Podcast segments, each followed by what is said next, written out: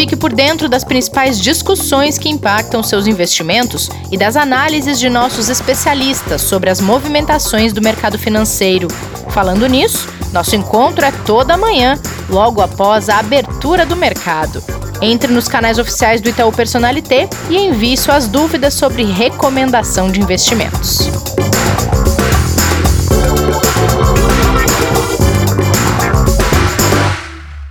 Olá, bem-vindas e bem-vindos ao Investidor em Foco desta quinta-feira, dia 26 de novembro. No episódio de hoje, a gente vai falar de educação financeira, planejamento financeiro, tem também Dia de Ação de Graças nos Estados Unidos, comportamento das bolsas e dados de conta corrente.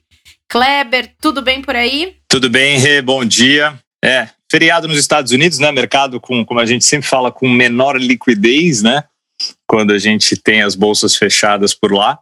Mas por aqui, bastante coisa acontecendo. Pois é, hoje é dia de ação de graças, então o mercado fecha mas na Europa continua funcionando e parece que o humor das bolsas por lá deu uma mudada, vinha muito bem obrigada no início da semana, né? É, na verdade, assim, a gente tem as mesmas preocupações, né, que é com relação ao Covid e o aumento de casos que a gente tem, a segunda onda, a gente falou ontem, comentou um pouco até das preocupações da Comissão Europeia com risco até de terceira onda, né, se não for tratado exatamente a situação atual.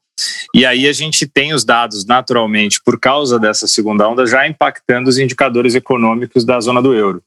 Além, obviamente, do que anda em paralelo com a questão do Brexit, que vai mexer também bastante ali, tanto com os países do Reino Unido, quanto também com todos os países da Europa que estão ligados ali nos acordos comerciais, junto com a questão do Brexit.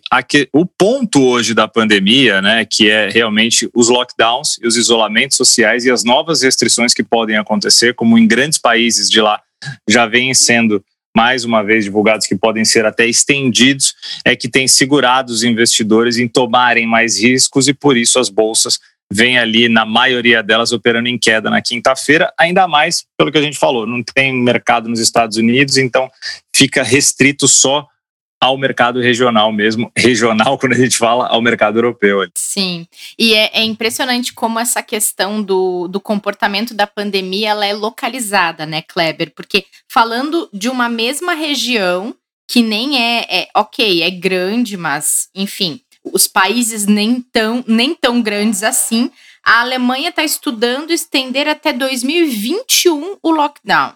Deu um primeiro prazo até 20 de dezembro, inicialmente era novembro e agora pode ir até janeiro. Na Inglaterra, em Liverpool, eles estavam testando todos os moradores, acabaram de anunciar que vai ter torcida no estádio.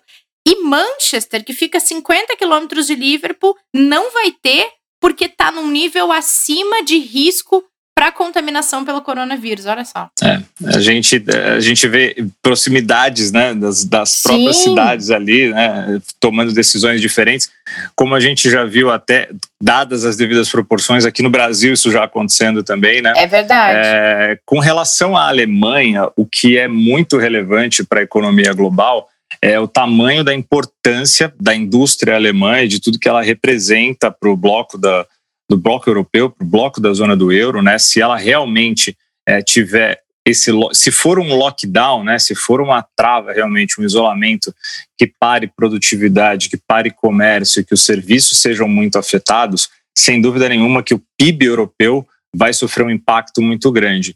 E a expectativa era que a gente tivesse um quarto trimestre de não recessão, né? Que a gente não tivesse uhum. um quarto trimestre negativo e a gente já tivesse recuperação logo no início de 2021. Então, realmente é um dado que preocupa bastante os economistas e já começam a olhar para a necessidade de aumento de estímulos, e aí voltam as discussões, junto com a Comissão Europeia, com a senhora Úrsula, com a Cristina Lagarde, com todas as lideranças, né? E aí mais uma mais uma mulher no poder, Angela Merkel, né, que já está lá há 15 anos, né, gerenciando tudo isso, né, como primeiro-ministro na Alemanha, para ver o que, que vai ser feito em relação a estímulos às economias, para que a gente não tenha essa roda parando, principalmente na Alemanha, porque todos os outros países que dependem dessa indústria, do pátio industrial alemão, continuem seguindo para a gente não ter uma parada. E ainda a gente tem a China rodando e podendo ser um, um driver muito importante para que a Europa continue num trend positivo como ela vinha, né? Então, é, só que para isso acontecer, a gente precisa ter a redução da Covid, a gente precisa ter as vacinas saindo e a gente precisa ter uh, as pessoas realmente ficando, uh, como a gente fala, respeitando o que precisa ser feito, né? Então é uma situação que volta a ser difícil como a gente teve lá atrás, né? É, é, é aquele paradoxo, né? O que, que eu faço? Né, eu protejo as pessoas, Sim. eu protejo a economia, eu olho para o lado da saúde, né? E lembrando que a Alemanha tem o maior número de respiradores, o maior número de leitos, assim, é, é o país mais preparado, né? De todos é, eles que a gente tem na não. A vantagem, se dá para dizer que tem alguma, é que pelo menos já se passou por essa situação antes. No início lá da pandemia, uma, um dos grandes desafios que vinha e que era trazido tanto por analistas econômicos como pelos médicos, infectologistas e diretores de hospitais era a gente está lidando com algo completamente novo, tanto na questão de saúde como na questão de economia. Dessa vez, essa segunda onda já tem aprendizados da primeira que podem ser colocados em prática. Não significa, ok, que a segunda onda vai ser muito mais leve ou vai ser pior, não se sabe, mas já se tem aprendizados, né, Kleber? Sim, sim, muitos aprendizados e a gente começa a pelo menos acreditar que esses aprendizados vão ajudar a gente a passar por essa atual fase que a gente está, né? Amém. Kleber, saíram dados da conta corrente. E antes de você trazer os dados, queria que você explicasse aqui para gente, por favor, obrigada, a importância de falar deste assunto, porque a gente nunca abordou esse ponto aqui no, no podcast. Então, queria entender um pouquinho por que você fez questão de trazer isso aqui para gente, por favor. É, é, super importante que, quando a gente tem o Banco Central trazendo os dados de conta corrente, né, de entradas e saídas de recursos do país, né, é o quanto a gente tem a nossa atividade econômica mostrando é, o que a gente tem do país recebendo de recursos e também tendo de despesas, de gastos, né? Se a gente tem mais entradas, significa que o país está tendo um, um, aumento de receitas e um superávit. Como uma conta corrente de uma pessoa física que está recebendo mais renda, mais salário do que ela está gastando. Né? Se ela começa a ter um déficit muito maior do que receitas, ela começa a ter um problema muito sério, ela começa a se endividar, começa a precisar pegar crédito e a gente já sabe os problemas que acontecem. Para um país é a mesma coisa. Né? Quando a gente fala das transações de conta corrente, a gente olha por uma ótica que é sempre assim: o importante é que a gente tenha superávit. Se a gente começa a ter déficit e ele é muito grande, o país pode passar por sérios problemas. E o que a gente teve de importante ontem foi que o saldo de conta corrente divulgado pelo Banco Central foi, no mês de outubro, de 1,5 bilhão de dólares e que foi maior do que a expectativa que o mercado tinha. E com um detalhe interessante, ele começou mais uma vez, assim, ele começou já há alguns meses, mas ele continua agora reduzindo o déficit que a gente tinha. E por análises que a gente foi fazendo aqui, principalmente dentro do banco, da nossa equipe econômica, né, a atividade econômica ela está mais fraca, né, o câmbio está depreciado, a gente tem todas as questões de isolamento, mas a gente também gera mais oportunidades. Então, na ponta do investimento direto, a gente viu um número que surpreendeu, que foi 5,5 bilhões de dólares de investimento direto estrangeiro no Brasil no mês de outubro. Esse número, é, para você ter uma ideia, supera o primeiro semestre, que foram meses sequentes apenas de déficit que a gente teve, apenas de saída de recursos do Brasil, por causa das preocupações que todo mundo tinha com países emergentes e o que, que ia acontecer com todas as preocupações que se tinham com as economias e com a pandemia. Então, o número ele ainda está longe da gente dizer que é o número que vai recuperar todos os nossos problemas, né? Mas ele uhum. pelo menos é um indicativo muito positivo. E os próximos meses devem ser marcados por uma continuidade de queda desse déficit de conta corrente, que ele continua negativo no saldo de 12 meses. A gente projeta que a conta corrente vai chegar perto de zero ou próximo até de ficar positivo ao longo dos próximos anos. Ou seja, a gente vai precisar de vários meses como outubro para pagar as nossas contas. Então imagina que a pessoa se endividou muito e agora ela começa a trabalhar para aos poucos ir zerando esse seu saldo negativo. Esse é o nosso essa é a nossa conta corrente do Brasil hoje, tá?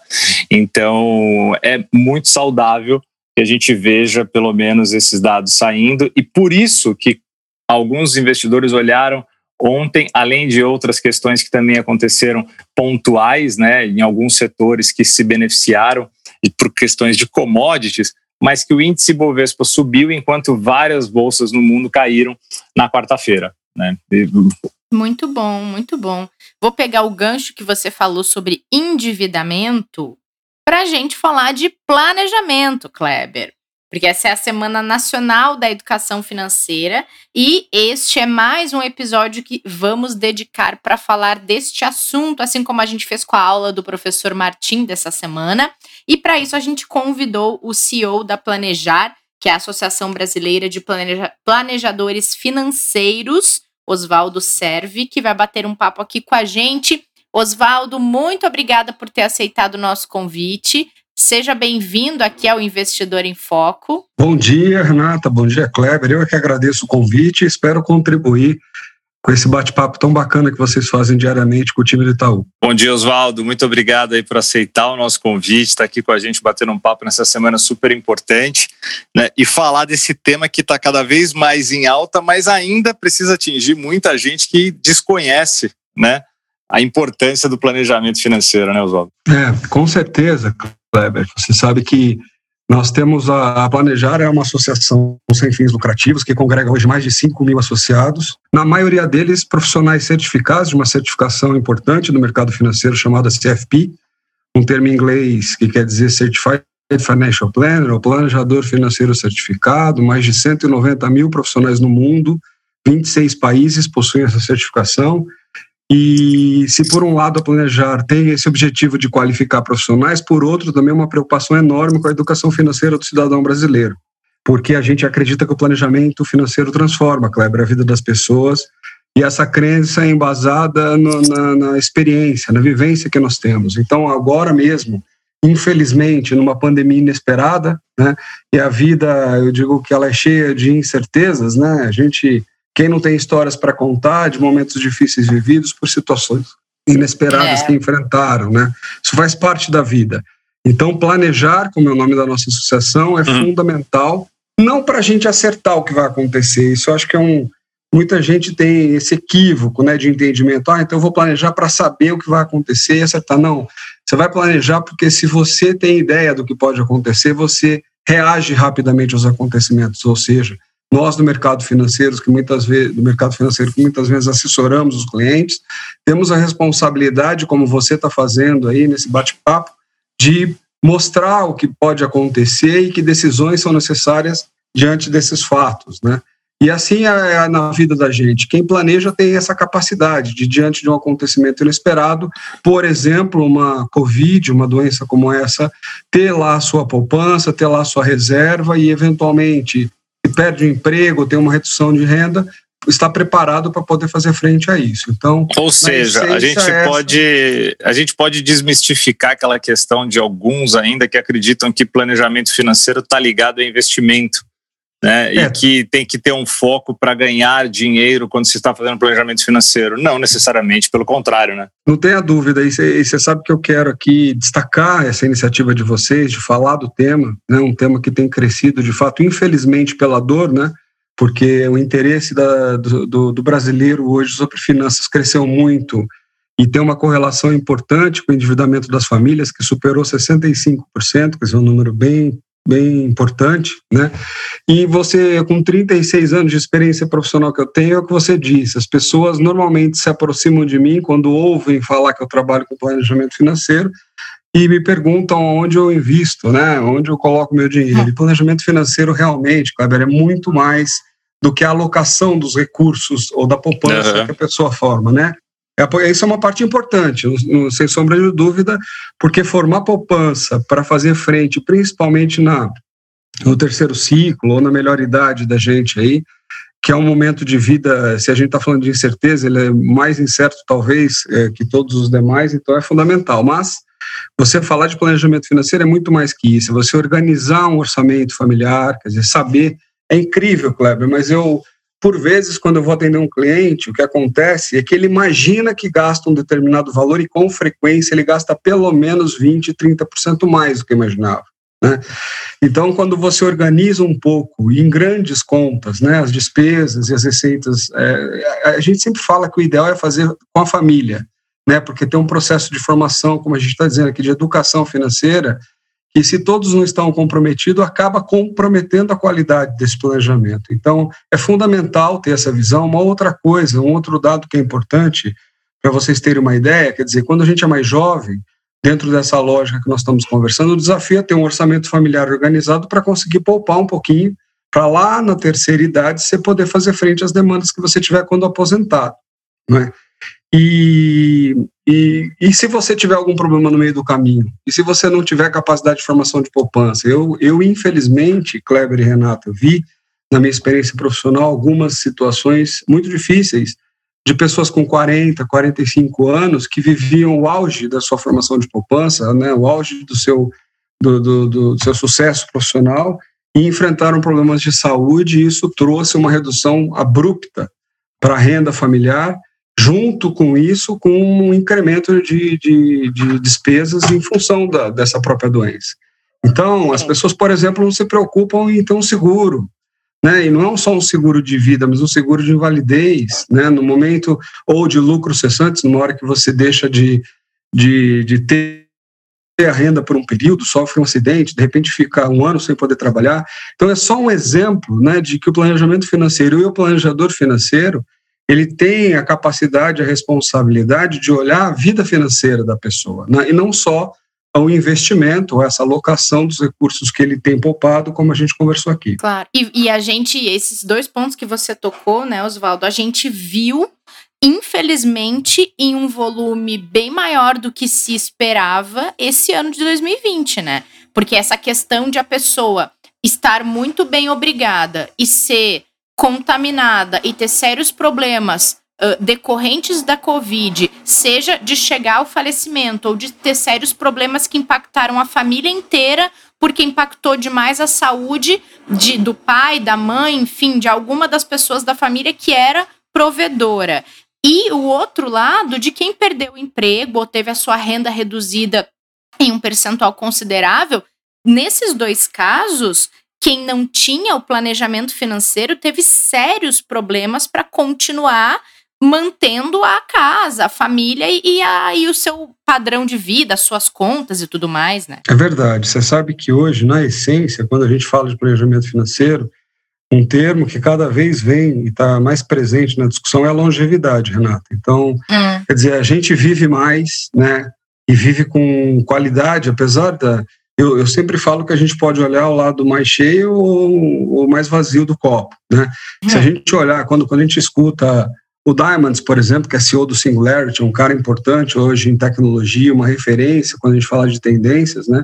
Ele sempre fala isso, quer dizer, a humanidade nunca viveu tanto e nunca teve tanta tecnologia a serviço dessa qualidade de vida, né? É verdade. Mas por outro lado, as complexidades, a gente, eu falo, de se você pegar de 50 anos para cá, a população do mundo triplicou de tamanho. Então é natural que a demanda e a complexidade desse processo de crescimento populacional também traga o ingrediente aí de de para apimentar essa conversa. Mas o fato é que a longevidade ou o tempo que estamos vivendo cresce e com isso essa conversa que nós estamos tendo ela ganha uma complexidade ainda maior, né? Então o que eu quero dizer com isso, quer dizer, se você desde jovem tem por hábito fazer exercício, não fuma, só bebe socialmente ou não bebe, né, cuida da sua alimentação, enfim, é natural esperar que você vai ter uma qualidade de vida do ponto de vista da sua saúde melhor no futuro. Então as decisões que nós tomamos hoje, muitas vezes sem perceber, elas trazem impactos importantes lá à frente. Então, uma decisão, por falta de conhecimento, de educação financeira que muitos brasileiros tomam, é de antecipar o consumo, Renata. E não que isso não seja importante. Se você uhum. vai adquirir um imóvel ou um carro que, por exemplo, serve para o teu trabalho, isso pode ajudar a incrementar sua renda, trazer tranquilidade familiar. Então, existem eh, dívidas que são muito importantes para a formação de patrimônio, sobretudo. Contudo, algumas que dizem respeito a antecipar um consumo desnecessário, né, por vezes levou as famílias brasileiras, como a gente está falando aqui, a um endividamento muito alto. E aí você entra num efeito dominó. Quando vem uma doença, uma pandemia como essa, as pessoas não só são pegas né, de calças curtas, porque não tem uma poupança, mas por vezes ainda são pegas endividadas. Né?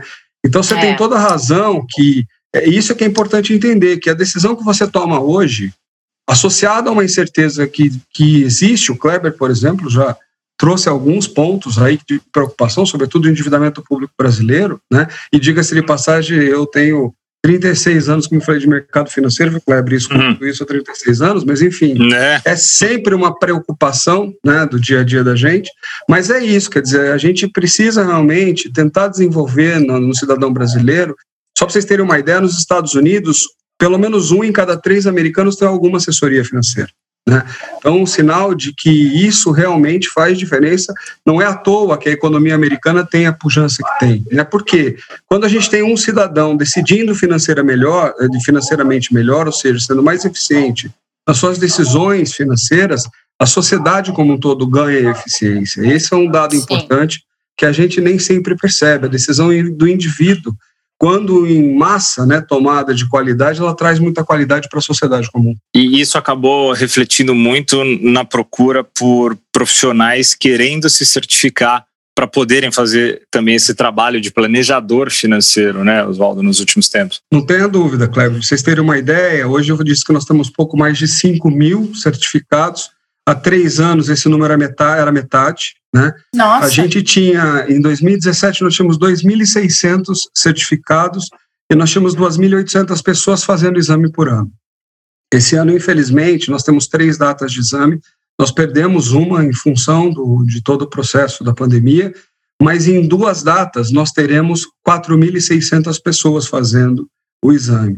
Quer dizer, a nossa expectativa era ter pelo menos 6 mil ou mais do que o dobro de profissionais procurando a certificação que tivemos três anos atrás. Então, agora, isso é interessante olhar, né? Por que será que acontece isso?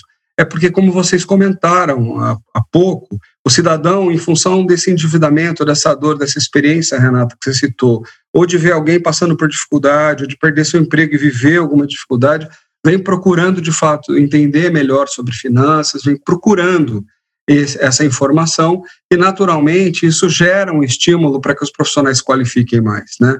Então, é um processo que eu diria assim, se, se dá para dizer que uma pandemia deixa um legado positivo sob alguma perspectiva, eu acho que um de, dos pontos é, dessa pandemia é essa, essa virtualização, com esse bate-papo que a gente está fazendo aqui digitalmente, né? Que era uma coisa, por vezes, impensável há um tempo atrás, e hoje a gente percebe que as pessoas estão abertas a conversar, enfim, se relacionar digitalmente, o que é muito legal, e, por consequência, o interesse das pessoas também em buscar mais conhecimento financeiro. Agora, você tocou num ponto que eu acho que ele traz uma outra reflexão também, né? Essa procura grande, que é super importante, das pessoas quererem se certificar enquanto planejadores financeiros, seja para o próprio consumo, seja profissionalmente, isso traz um mercado muito promissor, né? Assim como é o mercado para quem trabalha diretamente com investimentos, a gente já tocou nesse assunto aqui em outro episódio. É um mercado promissor, é uma janela enorme para profissionais poderem se encaixar e, abre mercado profissional diferente também. E, por outro lado, revela o tamanho da deficiência que a gente tem na educação financeira básica que deveria vir desde a escola, né, Oswaldo? É, não tenha dúvida, Renata. Eu acho que uma vitória importante, recente, que nós tivemos é que a partir de 2020 o MEC colocou no currículo básico do ensino fundamental, quer dizer, das crianças, a educação financeira como premissa. Né? Claro que 2020 é um ano atípico por tudo estamos enfrentando, mas certamente em alguns anos a gente vai ter uma mudança importante, até porque as crianças têm um poder de transformação enorme junto à família. É. Isso não, quer não é, é só só em educação financeira, mas elas tudo aquilo que elas aprendem, né, eu digo que elas são esponjas, né? E não só em uhum. casa, mas na escola, tudo que aprende, elas têm um poder enorme de transformação no ambiente onde elas estão inseridas. Então, a gente acredita que essa decisão vai mudar muita coisa no futuro.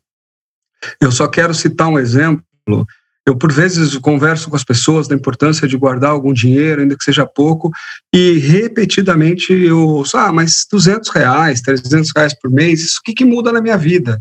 Então, ah, isso é um papo bem legal que a gente é. que a gente teve antes aqui, que é legal você trazer mesmo, Oswaldo. E com frequência eu mostro em segundos, né, para a pessoa, num cálculo bobo, né, numa HP, que 200 reais por mês em 30 anos pode significar 15 mil, 20 mil reais poupados, né? Então, o quanto que para uma criança que começa com a, com a, com, a, mesadinha dela, aprendendo lá como as escolhas que ela vai fazer, né? Porque eu acho que tem pais que já fazem isso, eu acho fantástico. Quer dizer, você dá a criança, empoderar a criança, e no, no final das contas, planejamento financeiro, educação financeira está muito associado, associado a isso, a empoderar o cidadão e dar autonomia, porque no momento que ele tem essa compreensão, como eu disse, ele melhora a qualidade da decisão que faz. E, Poder de escolha, né? Exato, a gente vê isso numa criança, quer dizer, quando ela tem uma mesada ela sabe quanto ela recebe e com frequência ela quer comprar as coisas, ela começa a aprender que tem que escolher, né, que ela não pode ter tudo, então ela começa a ver quanto custa esse, então, então é um processo interessantíssimo de transformação. Por isso que eu disse que elas elas evolucionam por quê? Porque uma criança que tem essa formação, diferente de nós adultos já, que temos uma dificuldade maior de assimilar novos hábitos, né? Mas para a criança, essas escolhas com qualidade ou a necessidade de poupar, seja lá quanto for, eu estou contando isso para vocês porque não sei se vocês têm filhos, mas é natural uma criança de 8 anos muitas vezes guardar a, poupança, a, a mesada uhum. e não gastar, porque ela é tem um objetivo, mesmo. né? Ela firma um objetivo, ah, eu quero tal coisa, então ela guarda o dinheiro porque ela quer aquilo, ou seja, de uma forma muito intuitiva, ela constrói a essência do que é o planejamento financeiro, que é poder organizar, planejar para atingir os objetivos que quer. Então é muito interessante. E quando, como é bacana. Quando eu comecei, desculpa, Renan, só, só lembrei de uma história rápida. Quando eu comecei a trabalhar no, no mercado, e ainda como gerente de relacionamento em banco, é, tinha dificuldade, às vezes, de fazer os jovens que, que eu atendia entenderem que era bom eles guardarem, porque gastavam muito. Inclusive, eu, né? Tipo, mas eu acabei começando a aprender muito cedo. E os mais velhos, era difícil explicar que eles podiam gastar. Eles deviam gastar. Porque, né? Ao contrário, é interessante. estava na hora de gastar, né? exatamente, exatamente, É verdade. Mas por quê, né, Cléber? Porque você vê, rapaz, você sabe que hoje eu acho que nós vivemos talvez um dos maiores desafios da história da humanidade, com toda a velocidade de, de mudança que a tecnologia vem trazendo para a gente, né? Porque nós vivemos quatro gerações muito diferentes, quer dizer, nós convivemos em quatro gerações muito diferentes. Se você pegar o seu pai, né, e se alguém tiver avô vivo vai entender o que eu estou dizendo, eles viveram uma realidade de restrição absoluta. Então, Total. assim como os japoneses, né, como a cultura do japonês hoje de idade, quem viveu a restrição tem medo de enfrentar novamente isso. Então, guarda compulsivamente o dinheiro, que também é um lado ruim da história, como você está trazendo. Uhum. Né? Se por um lado é muito ruim não guardar nada, e diga-se de passagem, a sociedade americana, eu falei de eficiência, mas eles têm esse defeito, né? eles são consumidores compulsivos, e isso é um papo para outro podcast, mas é, por um lado é ruim, por outro traz alguma eficiência para eles, mas enfim, se não é legal você não guardar nada, também não é legal você acumular e depois não aproveitar. Então, Exato. a essência do que a gente está conversando, o planejamento financeiro, ele traz uma palavrinha bacana, que é qual o propósito, Kleber, Renata? Qual é o teu propósito de vida? Né? Assim como eu falei da criança, ela tem um propósito, ela está guardando a mesada porque ela sabe o que ela, ela tem um objetivo. Então, uh, o planejador financeiro, ele, ele tem esse desafio como conselheiro do cliente dele, de desafiar o cliente a parar para pensar quais são os seus objetivos de vida, que por vezes a gente não sabe exatamente o que quer, né, pessoal? Então, é, esse talvez seja um exercício importante que o planejamento financeiro traz para a gente. Refletir sobre quais são os nossos objetivos de vida, porque são eles que dão sentido a essa formação de poupança, essa gestão financeira que a gente está falando. E fazer com que a gente possa chegar nos nossos objetivos sem ter perdido toda a vida que passou no meio do caminho, né, Oswaldo? É uma grande é, um é, e é um grande é desafio esse equilíbrio, né? Chegar a esse equilíbrio. É, tanto que o que eu estou dizendo, um efeito interessante para a gente pensar, se vocês pegarem as pessoas hoje de 40 a mais, né? Normalmente elas são muito flexíveis, para não dizer outra palavra, com seus filhos. Ou seja, uhum. elas querem evitar a todo custo que os filhos tenham experiências difíceis na vida sem perceber que a, que a experimentar dificuldade faz parte do processo de desenvolvimento da gente enquanto ser humano, né? Sim. Então, a vida só tem sentido porque ela tem contrastes. E quando a gente não experimenta muito um dos lados, quer dizer, quando se experimenta só o doce e não tem referência do amargo, o doce perde a graça também, né? Uhum. Então, esse, o que você está dizendo é, a gente percebe uma juventude, uma geração mais jovem, que a gente até chama dos mimimis, né? Essa geração que tem um olhar para o umbigo muito forte, diferente do, dos nossos avós, enfim, que tinham uma colaboração mais forte. Então, o perigo é você ser perdulário, né? E de repente viver como se o amanhã não existisse. E por outro lado, também eu falo é verdade, é triste perceber clientes aí é, com patrimônios importantes, com mais de 70 anos, que vivem vidas muito controladas, com poupanças enormes, enfim, que não, não conseguem se desprender da experiência eventualmente difícil que teve na infância, na adolescência, e de fato não consegue aproveitar de todo aquele esforço de poupança que formou. Então, são contrastes de fato que fazem parte da vida, e é por isso que o planejador financeiro existe e é desafiado, né? Porque ele tem uma uma parcela importante de responsabilidade, porque tem a capacidade, nesse tipo de discussão que estamos fazendo, a mudar, a estimular a mudança de hábito, de comportamento desse, desse cliente, desse poupador aí. Muito bom, muito bom. O Oswaldo, a gente já vai encaminhando quase para o fim aqui. Uma pena por enquanto, porque como você falou, tem assunto para a gente fazer ah, outras coisas aqui, né? Eu fico à disposição de vocês se surgir só, algum outro último, desafio. Não, só desse último tema aí tem algumas histórias assim muito legais. De, de, é com, você, como falou, 36 anos, eu fiquei muito tempo atendendo cliente também. Tem clientes que eu tinha que, era interessante, tinha clientes que tinha que brigar para poder gastar. Brigar é, no bom é sentido, né? Isso mesmo. É, como você falou, né, para a pessoa. Tinha um cliente que tem uma história até engraçada que um dia eu conto aqui que é, eu tive que conversar com a família, fazer reunião para convencê-lo a trocar de carro. É, né? isso acontece. Porque ele não, ele não queria trocar de carro, de nenhum, o carro dele quebrava toda semana, e era um carro de 30 anos.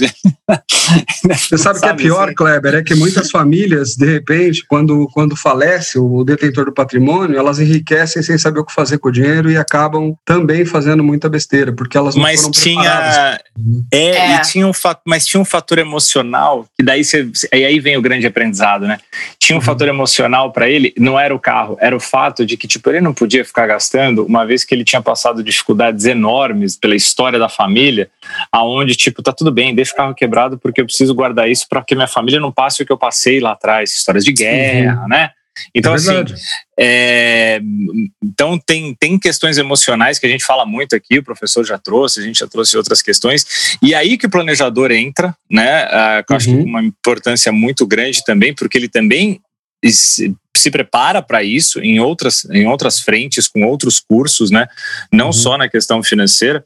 E aí a gente sabe também que a Planejar tem alguns programas de educação financeira, né? Além de certificar os planejadores. A gente queria que você contasse um pouquinho para a gente. Tá. Bom, só um comentário, viu, Kleber? A gente tem uma área da psicologia que vocês já devem ter trazido aqui, que é a heurística, e que, por consequência, trouxe Sim. o tal do behavior finance, ou comportamento uhum. financeiro uhum. para finanças na discussão.